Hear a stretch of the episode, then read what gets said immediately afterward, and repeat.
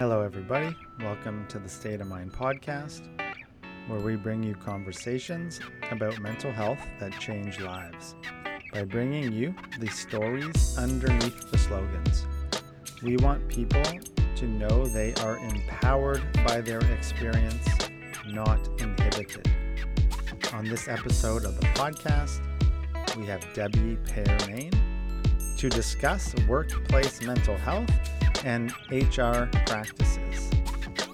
Over the past 25 years, Debbie has worked with 200 CEOs and leadership teams to facilitate transformation projects with companies like Accenture and Morneau Shepell, as well as working in just about every type of industry you can imagine.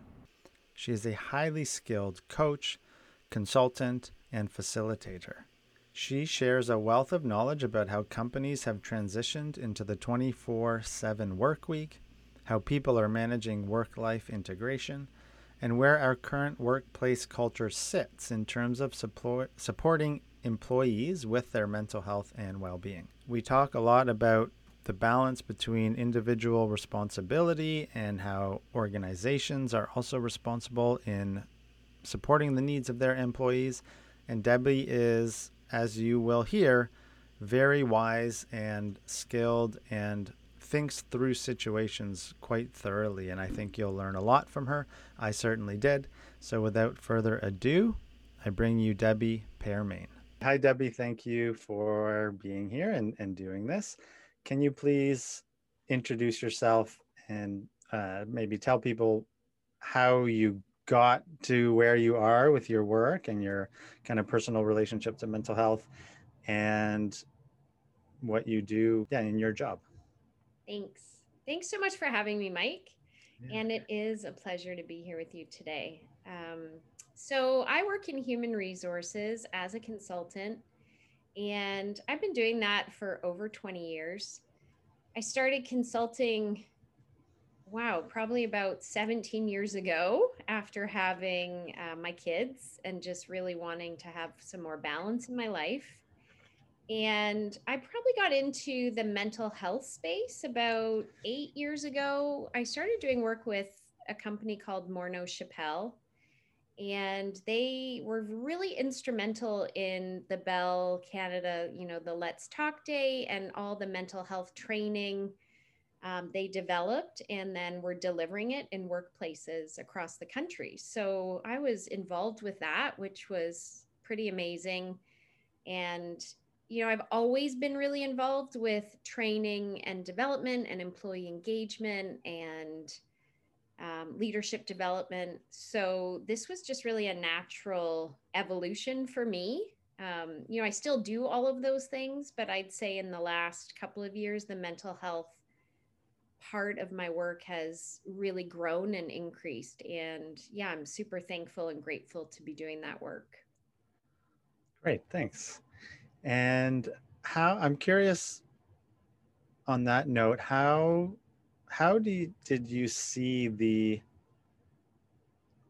the emergence of Bell Let's Talk uh, and the emergence of this important this conversation, I guess salt culturally, excuse me, and also professionally or in the workplace? How did that emerge? And how do you think companies have pivoted or incorporated that into what they're trying to do? Yeah, so really good question. I mean, I would say, you know, companies have always been really invested in training and learning and development. So we just know that when we can increase people's skills, then things like productivity goes up, motivation goes up, employee engagement, commitment, loyalty, those are all drivers, right? Um, training and development are real drivers of productivity and motivation and loyalty and commitment. So that's definitely something we've known for a long time in HR. Right right? And then as i think as people's education and awareness around mental health has increased what we've also seen with i think a huge piece of it is this implementation of you know technology and iPhone, every iPhone, smartphone, tablet, 24 7 expectations, globalization, decrease in, in work life balance, boundaries, you know, all of that hmm. has really impacted people's overall, you know, sense of well being. And how that's been affecting workplaces is employers have been noticing a trend over time of things like engagement decreasing and productivity going down and motivation going down. Um, at the same time, noticing trends like more absenteeism or what we even just call presenteeism, right? right? Which is where we show up and we're getting our paycheck and we're getting the bare minimum done and then we're we're heading home. So so really we're noticing those trends in the workplaces and then of course researchers have been studying all of this for a while and you know even just prior to covid the statistics were something like 500,000 Canadians a week are off work because of mental health issues. And yeah. it, it costs our economy, I think at some point it was like $51 billion a year. So it's costing employers more money. They mm. definitely are seeing the impacts of this. It's the leading cause of long term disability in Canada right now. Um, so I'd love to believe that the reason why employers got into this was altruistic. I'd love to believe it's because employers really care about people's mental health and well being. And I do think there's a degree of that for sure. But I also think it's because they recognize the impact it's having on the bottom line. Right. And so it's now just making good business sense to be giving employees training and coaching around a lot of aspects of well-being you know mental health being one of them. I teach probably right. 15 different workshops right on different topics related to well-being. Cool. I wrote this down because i didn't want to forget. Can you explain to me how when companies say engagement Mm-hmm. What does that mean, kind of? And, and maybe uh, an example of a not engaged employee or situation versus an engaged one. Yeah. Okay. Absolutely. So it's definitely an HR term. Okay. And I do what are called engagement surveys in companies. And so a lot of organizations do engagement surveys. And what they measure when they're looking at engagement is everything from whether or not people feel a sense of purpose and meaning coming to work every day, uh, whether they're learning, growing, developing, uh, their job satisfaction, how people feel about their work environment, whether they feel safe, whether they feel comfortable, whether they feel it's positive. Um, looking at aspects of culture, so things like diversity and inclusion. How is the health and well being of the workforce? Right. Uh, we also look at things like performance management, safety, um, whether or not workplace expectations are clear, you know, whether policies and procedures exist, whether they're helpful or not.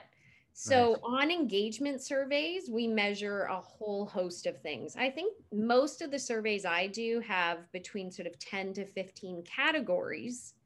And then within each category, we ask a number of questions. And so, the idea is you're really just kind of doing a pulse check, right? To get a sense of how do employees actually feel about coming to work every day? And that is what we would then say whether they're engaged or not engaged. And you can right. actually put a score on it.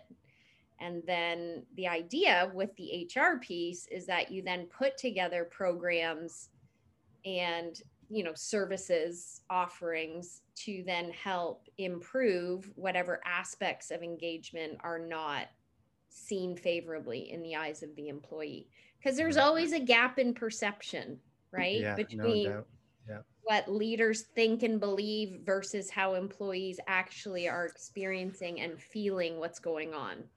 Yeah. I'm yeah. curious on that. From what I know of some of the literature, I guess, on workplace engagement or purpose, meaning kind of those things is, and I'm curious, what you what your experiences around this. If I'm someone who is things in my personal life are relatively good, I'm healthy physically, emotionally, my relationships are relatively healthy. Uh, but I'm coming to work and work is just boring and kind of not very fun, exciting, etc. Versus someone who actually might really like their job, but is really struggling personally, or they're having family conflicts, or.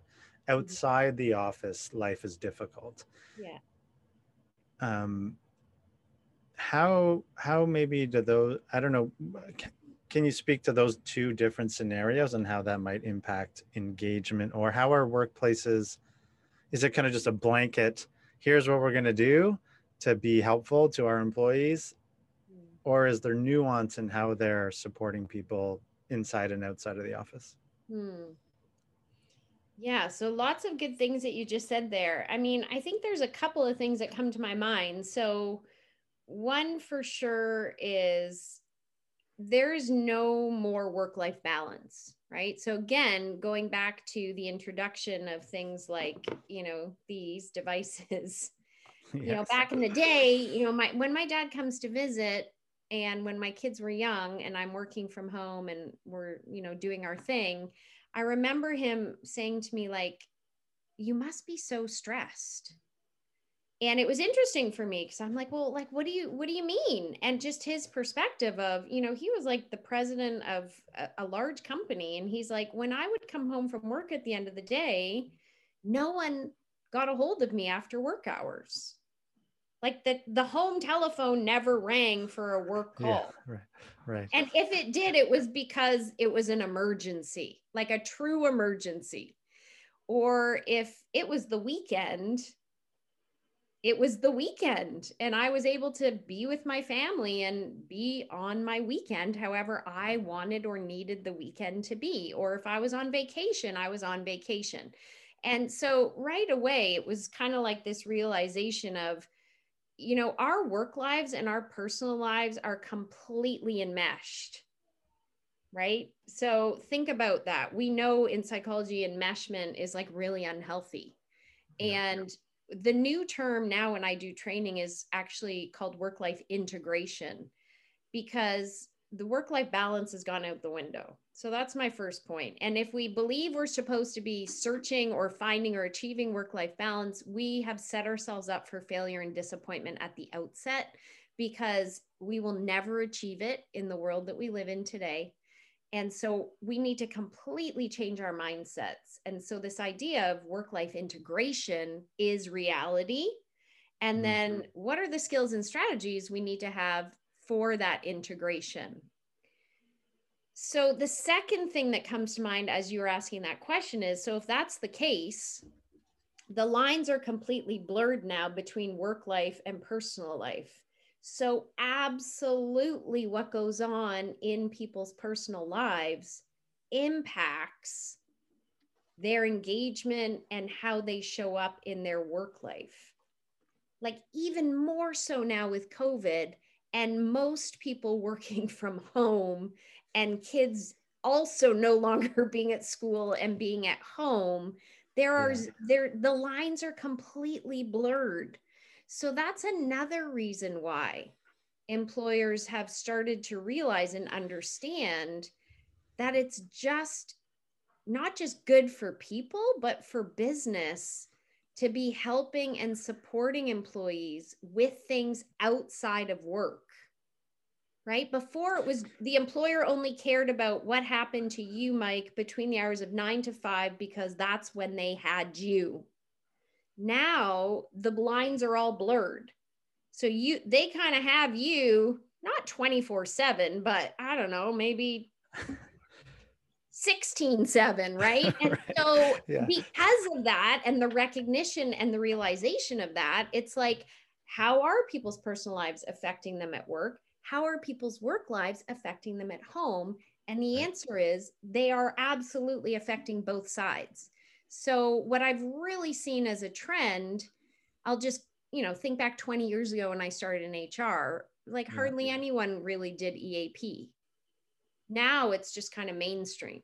Or and sorry, just yeah, that just that that means employee assistant plan. Sorry, yes. No, that's okay. Yeah, just for people. Yeah, listen. Yeah, employee assistance programs are now pretty mainstream. Or And what are those? Can you just explain what that kind of means? Like, what does that look like? Oh, yeah. yeah. absolutely. What I and then what I was also going to say is, for example, in benefits, so many employers didn't even have benefits. Now you're not a good employer if you don't have benefits, and even the small businesses have some kind of benefits. No one would have thought to have counseling 20 years or 30 years ago as part of benefits. Now people are adding things like fitness memberships, counseling, coaching, um, and all kinds of other, you know, different aspects to well-being. Before you just had your medical and dental covered. Now everything from the osteopathist to the acupuncturist to right. So Yeah. there's a recognition that all of that absolutely is impacting people's well-being and therefore their engagement, performance, and motivation. Can you Um, sorry? Can you explain the difference between benefits and EAPs? Yes, employees, absolutely. yeah. And then I, I Okay. want to also answer your question about like what is EAP. So Yeah. First of all, there's kind of different levels of services that employers will provide people. So the employee assistance program is usually run by a company that provides just that. So we, you know, examples would be like Morneau Shepell or LifeWorks or Homewood Health Solutions. And essentially, the EAP, they do a whole bunch of things from providing employees with access to counseling. Okay. And that access is a lot faster than what most people would find um, in their community. So I can tell you examples where you know i had a friend recently try to get some counseling for for one of their children you know phoned a bunch of places in our community and the wait lists were two to three months when you phone EAP, you will hear from a counselor in 24 hours and you will get an appointment within seven days. So, EAP providers have counselors who work for them, and that's part of their service. Now, the difference obviously is with EAP, there's a set number of sessions that each employee gets, and that depends on the employer's plan. Some offer three, some five, some six it's considered to be brief counseling and it's sort of mm-hmm. like a bridge to help people who might be kind of in a in a crisis situation or really in a, in a challenge um, some people stay on with those counselors when they're done because they've developed relationship and some people move on to then find someone else. So it can kind of bridge the gap while you might be waiting for someone um, but EAP provides a lot more than just the counseling. So some EAP providers um, have coaches. Like I work for an EAP provider also as a coach, and I do a lot of coaching around wellness, well-being, mental health. Definitely, we know there's a bit of a stigma in our society, and it's interesting to see the trend where when you look at numbers of who tends to call the EAP program, most often it's um, females in the household and they'll either call for themselves or for like the couple to get help or for a child. Not a lot of men call the eap that's that's one of the trends that we see. Um, the fact that eap providers are now offering coaching as well i think is in response to that because Hmm. there there's a bit of a bias right? And even if i think of myself before christmas i had you know 15 clients a week that i was coaching 13 of them were men so that's interesting right That there, is, there's a yeah. different perspective i think for men oh i'm getting performance coaching and the truth mike is what i was coaching them on was things like stress management mental health mindfulness um, so that's interesting. And then Yeah. EAP also provides resources. So they have videos, they have like a hub that employees can go on to and you know lots of articles but short videos on different topics they provide books learning so it's kind of a one-stop shop for employees um, around a whole bunch of things finances they help with finances they help Hmm. with counseling they help with stress they help with career management so they're the scope of what they provide is quite broad So cool. that's the EAP piece. And right. then you asked yeah. about benefits. Yeah. And so the difference is just every employer has different benefits that they offer. Some employers will offer, um, you know, maybe $500 a year. That's pretty standard for someone to see a psychologist.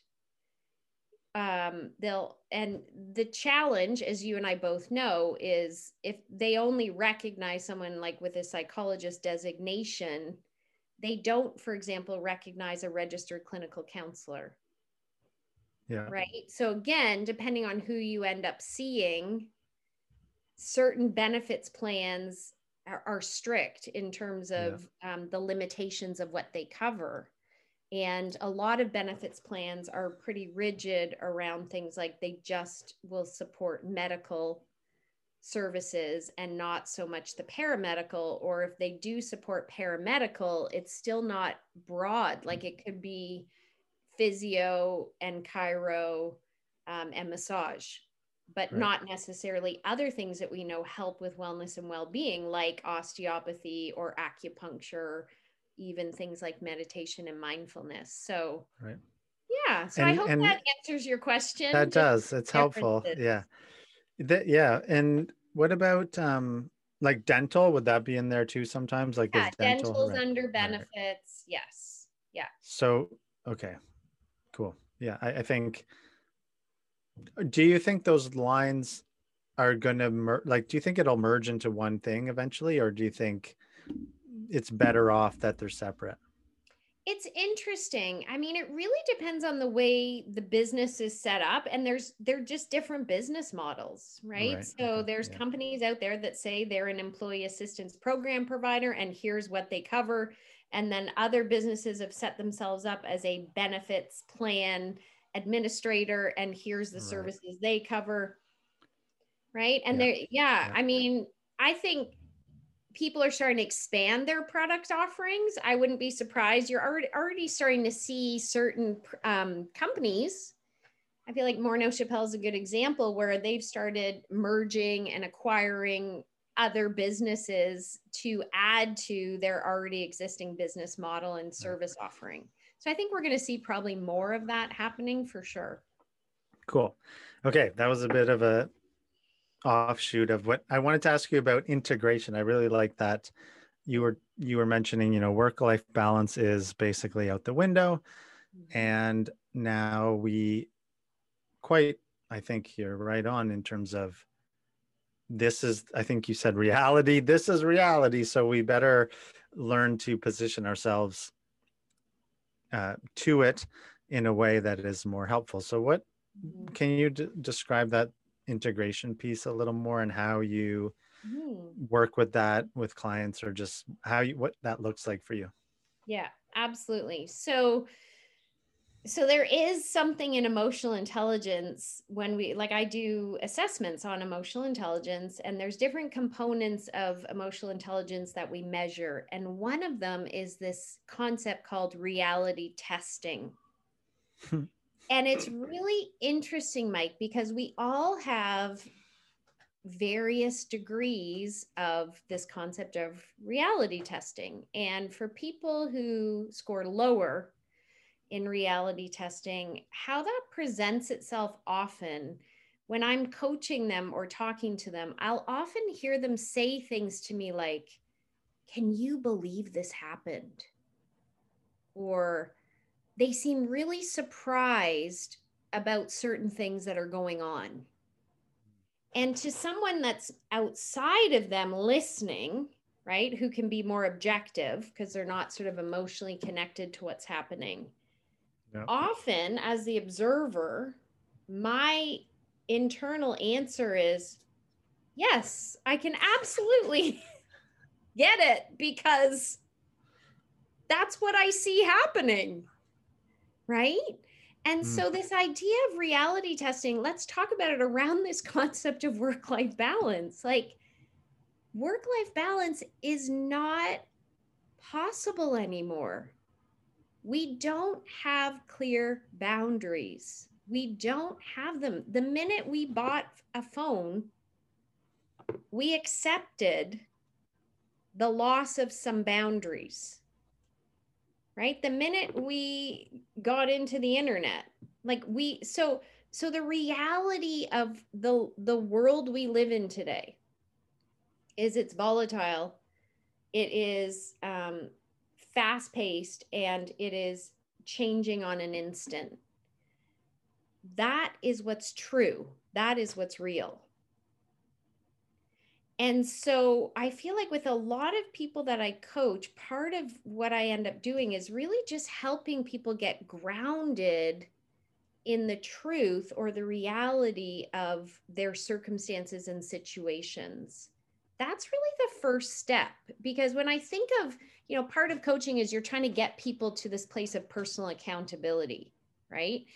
You can't be accountable until you have the courage to really see it like whatever it is but just to really see the truth about whatever's going on that's really the first step isn't it and then once you can see the truth, right, the next step is you got to own it, what, whatever the it is. And then you want to solve it and then you want to do it. So there's kind of these four steps. So let's go back to work life integration. Okay. Mm-hmm. So number one is our boundaries are being challenged like never before. So, this concept that we're going to achieve balance is setting us up for failure, disappointment, frustration, resentment, anger, you name it. So, let's get our heads around the truth, which is there aren't boundaries anymore. And once we can see the real situation that we're living in, not the one that we wish we were in or that we've made up in our minds to keep us, you know, happy and, and healthy and whatever we've done in our heads, right? The reality. Then it's a matter of how do I work with this reality? So here are my challenges, whatever your challenges are. And now let's problem solve around the challenges. And I can't really give you know a simple answer to the question because for each person and what I've noticed even in covid is we're all going through the same things but every person's experience is their own. It's completely different. So if you and i were to have this conversation your current work life challenges would be different from mine. Mm-hmm. We both are having work life challenges so sure i can come up with a few you know here's a here's a couple things that might help everyone but real coaching is more tell me, Mike, about your work life integration challenges. And then let's problem solve around those for you. Right. So it's not like a one size fits all approach. And I feel like so often in training, they're just like, give me five steps that are going to fix my work life integration challenges. And I'm like, well, I can suggest five things, but maybe only one is really relevant to you. right? So, what would one be? One might be set realistic boundaries. Mm. You hmm. have to have some boundaries. Just because you own this doesn't mean you have no boundaries. What are your boundaries? And I yeah. am shocked at the amount of adults I talk to who have not set boundaries with their cell phones. Their kids have boundaries their kids have parental controls, but they have none. And I, I mean, my question is like, is that healthy? Yeah. Uh, there's another question in that realm. how's that working for you? Is another exactly. good one to ask. Yeah. I, so so setting I, boundaries would be an example, yeah. right? And and the idea of negotiating boundaries with, for example, your manager around the reality of your current situation.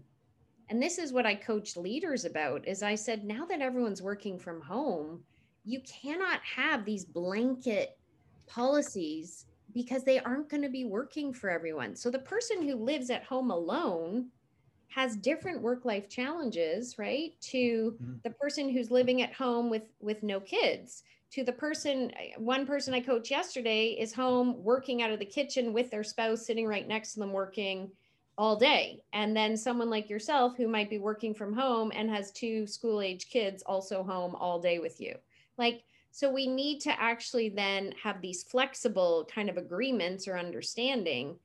But part of what I also teach around work life integration is if you're having if you have a good relationship with your manager then these are conversations that you need to be having. Is like mike what are your work life integration challenges? How can we problem solve them together? Right? Mm-hmm. how can i support you with your current challenges? What are things i can do to help you what are things you can do to help yourself but like let's partner together to try and resolve this issue for you yeah, and those are the conversations I think that when those are not happening, even if it's a non COVID world, when those conversations don't happen, obviously the outcomes are not ideal. And I think there's a huge, perhaps there's a lack of awareness about that mm-hmm. quote unquote reality.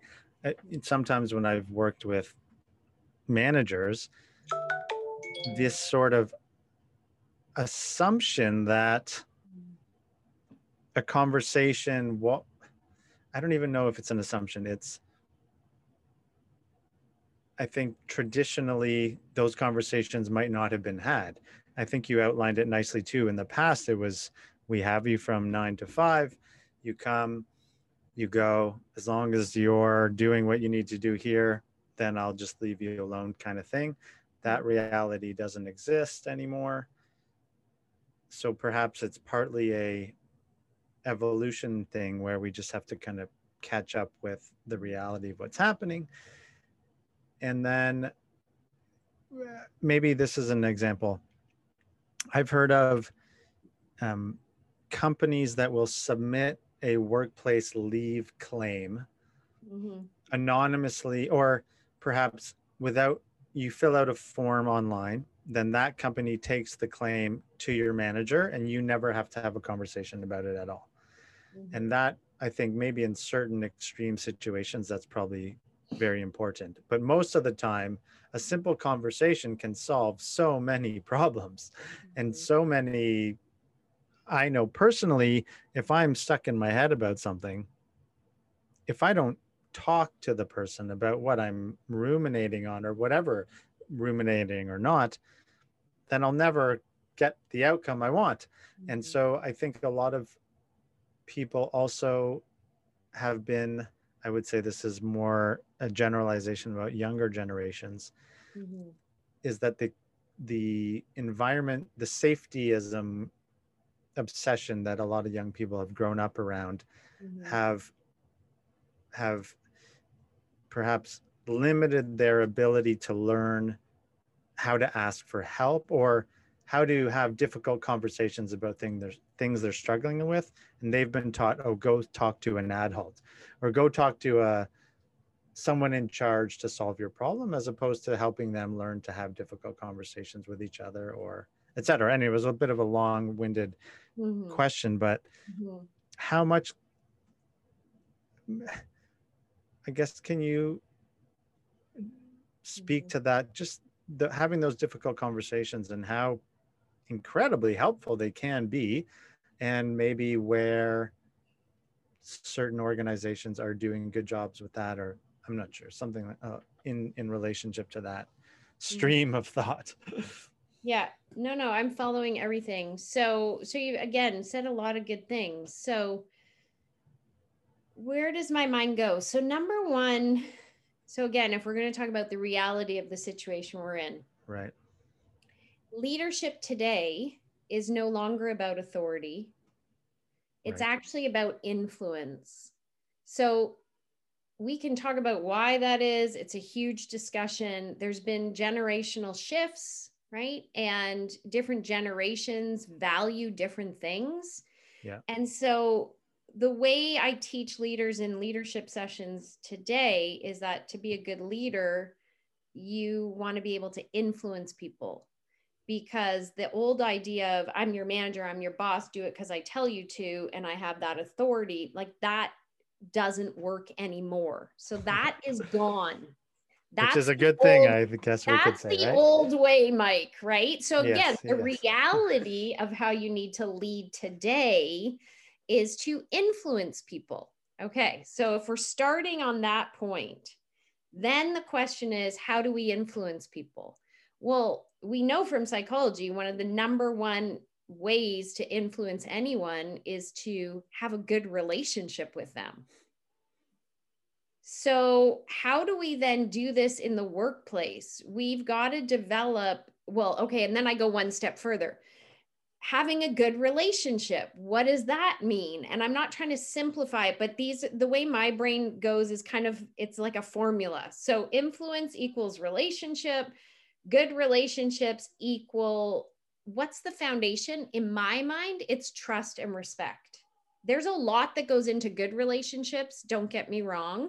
But sure. if I really want to get at the foundation, it's trust and respect. So, what I'm really working on in my leadership training sessions is helping leaders understand that people will do almost anything for you if they have a good relationship with you and they trust you and they respect you.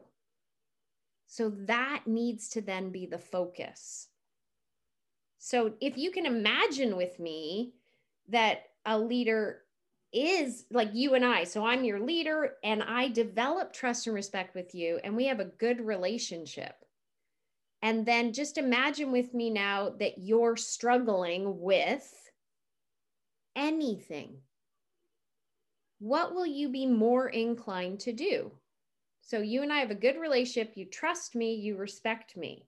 Fill in the blanks. Now you're struggling with anything. What would you then do? You would probably what? What would you do? If I needed to talk to you about it, I would be much more inclined to do so obviously. Yeah. You would talk to me. You might even ask for my advice. Sure. Yeah. You but at would, least you would I wouldn't be fearful. Of, you wouldn't be. You uh, wouldn't yeah. hide it. You wouldn't right, be. Exactly. You wouldn't hide yeah. it. So yeah. so now let's carry on with the conversation, right? Because you said a lot of good things, and I just I put some right. notes sure, down. Sure. Sure. We now are talking about mental health. Yeah. Which is deeply personal and there's still a huge amount of self stigma and judgment. So there's fear. So if we want employees to call the 1 800 number and use EAP, they have to trust it. If we want employees to come and tell us about their challenges with their workload or with their um, clients or with they can't prioritize they have to trust us. They have to trust how we'll receive it. They have to trust what we're going to do with it how we'll respond how we'll react and as you know trust builds one conversation at a time so mm-hmm. i also i mm-hmm. often mm-hmm. say to leaders when i teach workshops on understanding and supporting mental health in the workplace i teach them also for leaders and i'm like i don't think it's a realistic expectation to think that your employee is going to open up to you about their mental health yeah i don't think it's realistic I think it's realistic to think that you could be a bridge. Like if you see them struggling, you could step in and say, Hey, I see this. I'm worried about you. I care about you. What's your support network like at home? Are you getting help? You know, hey, the company's got this program that could help you. Um, now, in fairness, I can also say I have coached a number of leaders who've called me because they're like, oh, help, because my employee did tell me that they're struggling with anxiety or they did open up. And I'm like, first of all, that's an amazing reflection on you.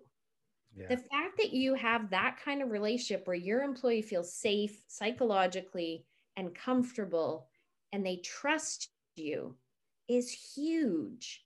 And then the question is now, what will you do with that?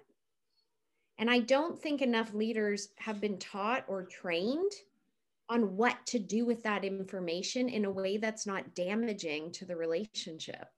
Mm-hmm. So, so these are some of the skills, right, that we need to be teaching managers and leaders, and um, also just getting people to break down the stigma. Like one of my favorite parts of m- the workshops that I do is how do we all be part of breaking down stigma in our relationships with people? Period. Doesn't matter if you're talking about your mom, your neighbor, your kid, your employee, your boss, right? What can you and I do to help break down the stigma so that people know you're safe? You're not going to judge them. Yeah. Well, I really like what you said about the trust is built one conversation at a time as well. I think I, I would say part of that leadership model of having influence or being trusted is the leaders have to i love the saying show don't tell. That's why i'm very i almost get my back up when i see in the um, national standard for psych safety in the workplace the first unit or the first stage they suggest is getting leadership to write a statement and you put out this statement that we care about mental health and blah blah blah and to me it's so backwards because those things i think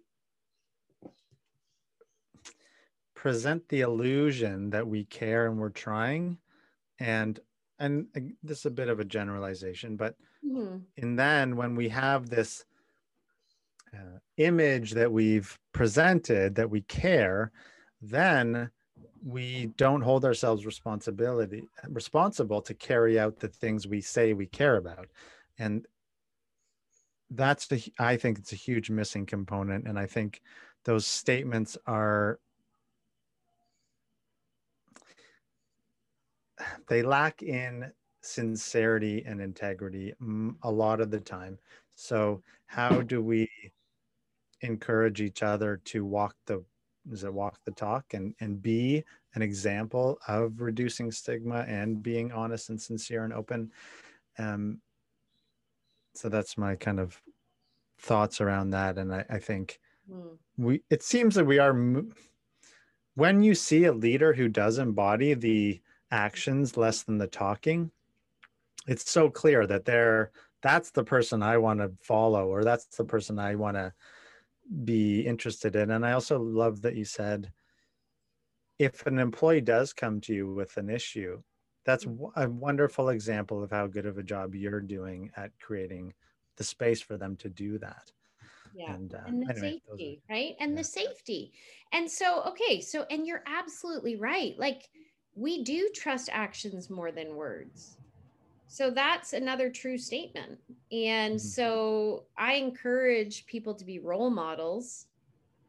And so, yeah. what does that actually mean? So, if you're going to try and decrease stigma and you want to create safety and you want to build trust and you want to build respect, what does that actually look like? What do you need to do more of? What do you need to do less of? And you know, there's always a gap in perception between how you see yourself in the world and what you think versus how other people see you and how they experience you.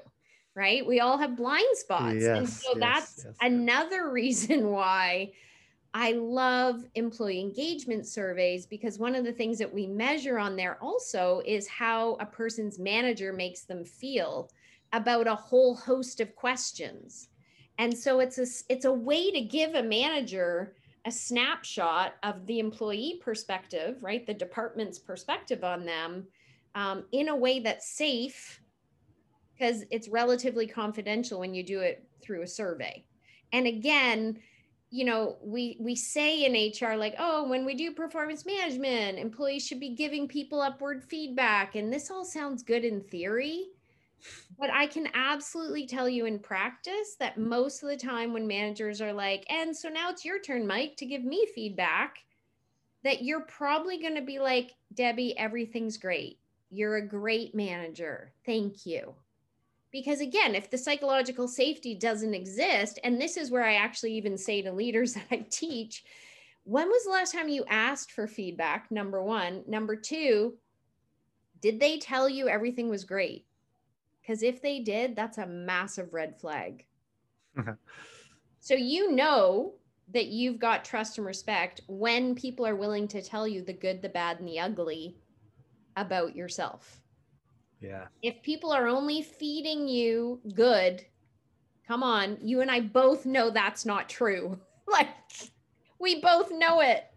Yeah. And so I'm like, uncover the blind spots because you can't manage what you're not aware of. So feed like these are things I say, right? Feedback is your friend. It's better for you to find out. Yeah. So that you then can adapt your style or your approach because at the end of the day what you're wanting is influence. Mm. Yeah, I like that. That's I'm want to just check in with you about the time To Are you how oh, much? Yeah. Oh, we should yeah, maybe 5 minutes. Yeah. Sure. Okay. Yeah. Time flies. Um, we can chat again. You know me. We can. We yeah. can. Um, talk about. There's. Oh, I think I lost my thought. Was um. Oh, it was. There's a. A saying it's in in psychotherapy that therapists want to know if they're doing a good job, but they don't want to hear the feedback. And so that's such a because i that applies to any relationship really in any place yeah. And we and, all have yeah. blind spots right? We know again yeah. that's when i do these emotional intelligence assessments that's what we uncover. Yeah. We uncover the blind spots because why? We all have the ego and the ego is protecting us. And sure. so we need to be able to see ourselves the way other people see us and experience yeah. us and I think connecting it back to what we were talking about, which is the idea of being a role model. Mm. Um, what I also wanted to just say, Mark, on the or Mike on the role model piece is yeah. um, not everyone wants to be a champion of mental health. Sure.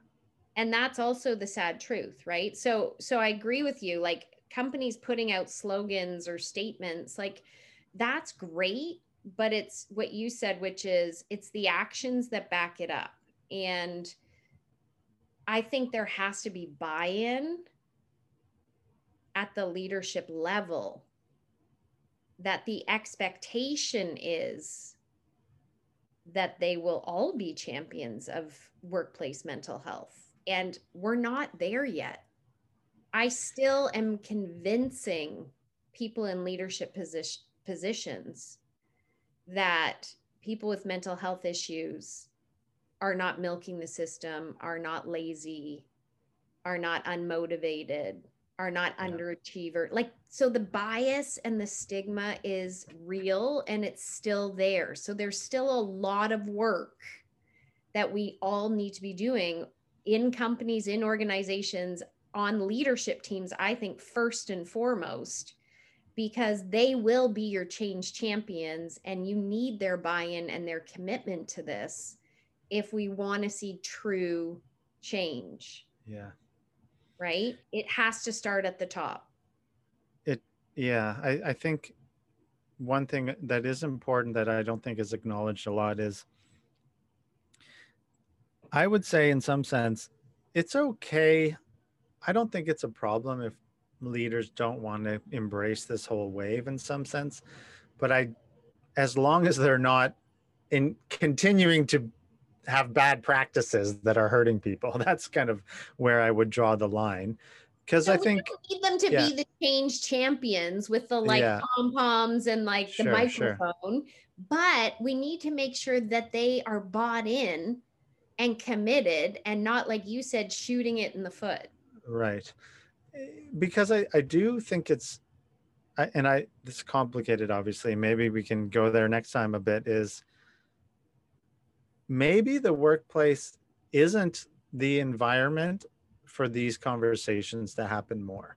And and I, I would say I think it's not and I would probably disagree with that statement but I think in certain circumstances that is a true statement and I think in this whole push, and I think this is where a lot of the pushback comes from, is that we mm-hmm. don't have, we don't, we disrespect people's resistance to engaging in these conversations.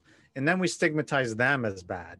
And so then that obviously that creates whenever we have someone coming at us our instinct is to put the ball the walls up and yeah, and that's not good either yeah and so how do we um in some sense i guess i would say all the re- the research that i've read also shows that mandatory training for leadership actually makes things worse. So that's another important thing particularly with mental health. So yeah how do we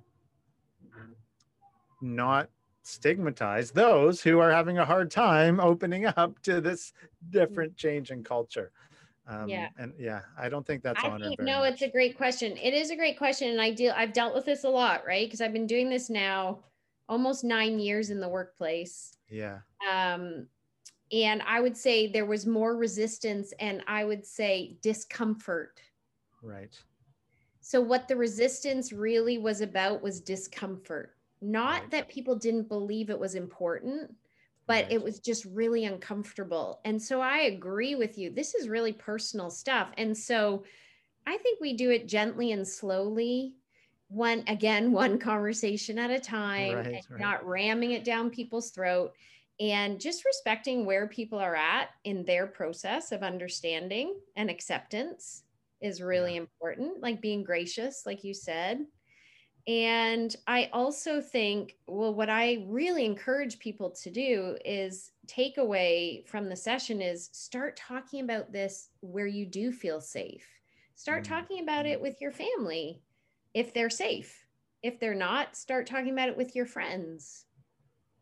Right? Like, again, that leap, like you said, to then all of a sudden talking about it in the workplace, like that's a huge leap for some people yeah. So then honor where you're at. Like if that's really uncomfortable and awkward and right, um, then that's not where you're comfortable yet. So maybe it's just with your best friend or your spouse or your yeah. child, like or your parent, someone. And as you become more comfortable, right, or more confident, you will start to then have those conversations like in more or less vulnerable places. Does that make sense? That's beautiful. Yeah, no, I think that's so lovely. And you put it perfectly. I, there's nothing else to add to that. Mm-hmm. I, that's awesome. Thank you.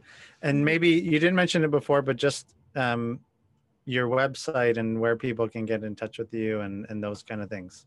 Yeah. So, and the name of your business. Yeah. Thank you. Yeah. So mm. it is One Stop HR. And uh, so it's just one stop hr.ca. CA is important. I think there's a few one stop HR companies out there, and um, Debbie Pearmain. And yeah, you can connect with me on LinkedIn. I think they can connect with me through you. I'm really excited sure. about working with you on this mental health festival that's going to be coming yeah. up. I'm sure people know about that.